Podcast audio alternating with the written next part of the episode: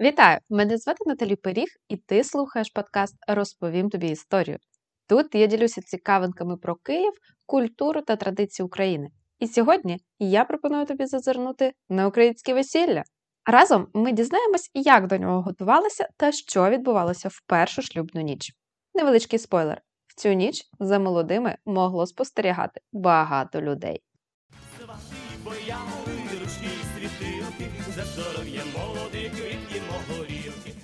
Українське весілля це не просто вінки на дівчатах, вишиванки та народні пісні. Це низка обрядів, що мають глибокий сенс.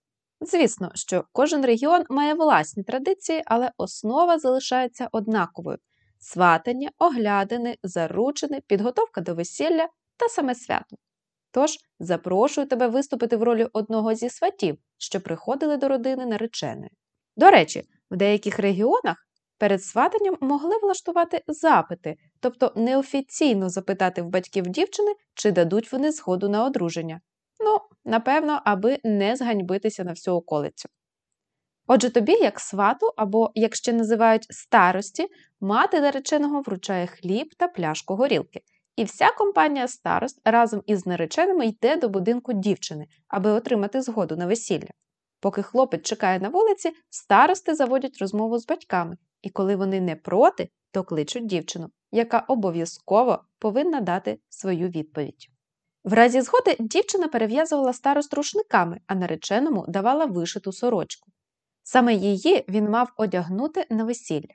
В деяких регіонах існував ще один весільний атрибут хустинка, яку молода передавала нареченому, а на вінчанні затикала йому її за пояс, таким чином показуючи, що хлопець вже не самотній. А от якщо дівчина не погоджувалась, то виносила старостом гарбуза або макогін це такий дерев'яний товкач для перетирання маку. І тоді з хлопця могли сміятися та казати, що він схопив гарбуза або облизав макогін. Та це не наш випадок, бо наречена погодилася і тепер старости повинні обговорити придане дівчини.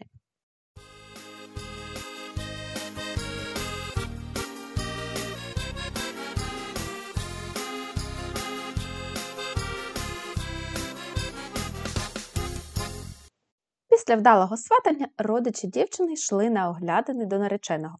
Зрештою, батьки повинні розуміти, що родина хлопця забезпечена і їхня дочка не буде жити в бідності. Наступним етапом ставали заручини, що відбувалися у вихідний день. Обидві родини знову збиралися в домі нареченої, аби офіційно заявити, що весіллю бути. Цей день молодих обов'язково саджали поруч на знак того, що вони тепер заручені. Існував і спеціальний обряд з'єднання рук молодих на хлібі та зерні, після якого давати задню вже аж ніяк не можна було. Ось як цей обряд відбувався.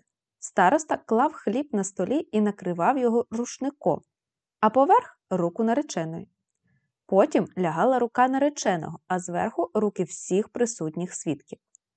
Староста зав'язував всі руки рушником, примовляючи не в'яжеться вузол, а в'яжеться слово. Хто цей вузол розв'яже, хай дасть гроші на вінчання. Після чого хрещений батько розв'язував руки. Зазвичай заручини проходили досить весело, адже там були присутні не лише батьки і старости, але й друзі наречених. В деяких регіонах навіть вважали, що на цю подію варто йти непарною кількістю чоловік, бо хлопець йде за своєю половинкою. А далі починалася підготовка до весілля, плели вінки, вили гільце, тобто прикрашали дерево або гілку квітами, пекли коровай та влаштовували запросини гостей. Ой,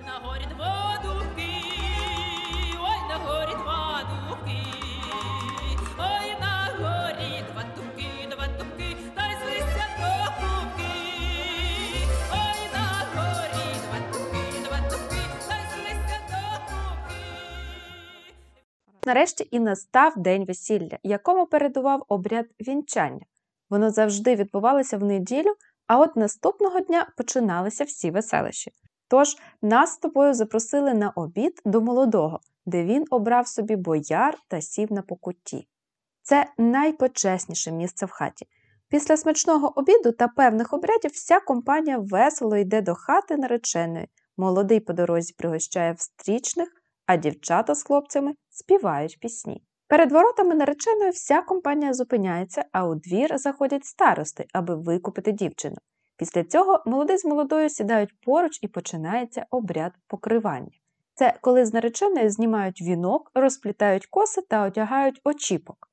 Такий обряд можна побачити і на сучасних весіллях, коли з дівчини знімають фату і надягають хустку.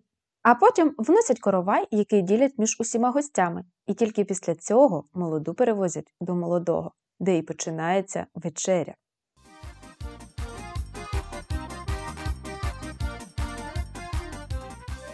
Яке ж весілля без першої шлюбної ночі? Правильно, ніяке.